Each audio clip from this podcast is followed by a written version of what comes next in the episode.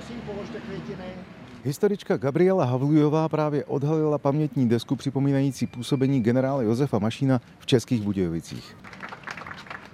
Ještě jednou vám všem děkuji, že jste přišli. 30. června 1942 byl v pražské střelnici v Kobylisích popraven generál Josef Mašín, jeden z tzv. tří králů, tedy odbojové skupiny, kterou tvořil společně s podplukovníkem Josefem Balabánem a štábním kapitánem Václavem Morávkem.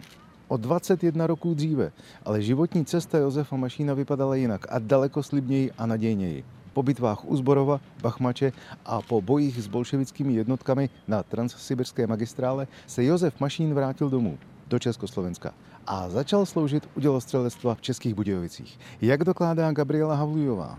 Tak on se sem vlastně dostal po roční pauze, kterou strávil doma na Mašínově statku, na rodném statku a tady vlastně přišla jeho láska k dělostřelectvu. Tady osud odcházel na dělostřelecké učiliště do Olomouce, kde se pak vrací už jako štábní kapitán a působí tady další období, takže tady asi ta láska k dělostřelectvu a Budějovice to patří k sobě. Josef Mašín sloužil v Jižních Čechách ještě i v Jindřichově Hradci, kde působil až do 31. července 1928 jako velitel školy pro výchovu záložních důstojníků. A zjevně se mu u dělostřelectva opravdu zalíbilo. Pak se to promítlo i v osobním životě, kdy vlastně po sňatku se Zdenou plánoval, že potřebuje nutně pět synů, protože na obsluhu jednoho děla je potřeba pět chlapů.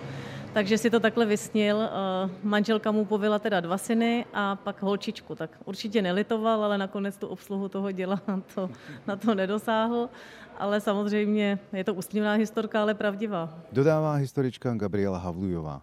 Podle náměstka primátorky Tomáše Bouska zvoleného za TOP 09 tímto splácí město České Budějovice dluh vůči hrdinovi, který je s Českými Budějovicemi spojen několika letou vojenskou službou.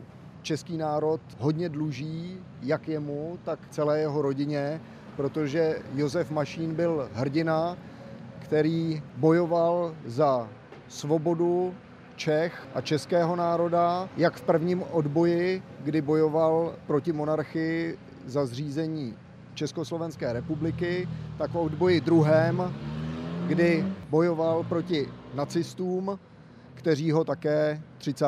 června 1942 popravili.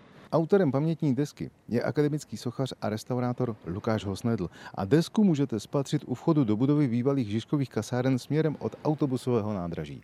Zdeněk Zajček, Český rozhlas, České Budějovice.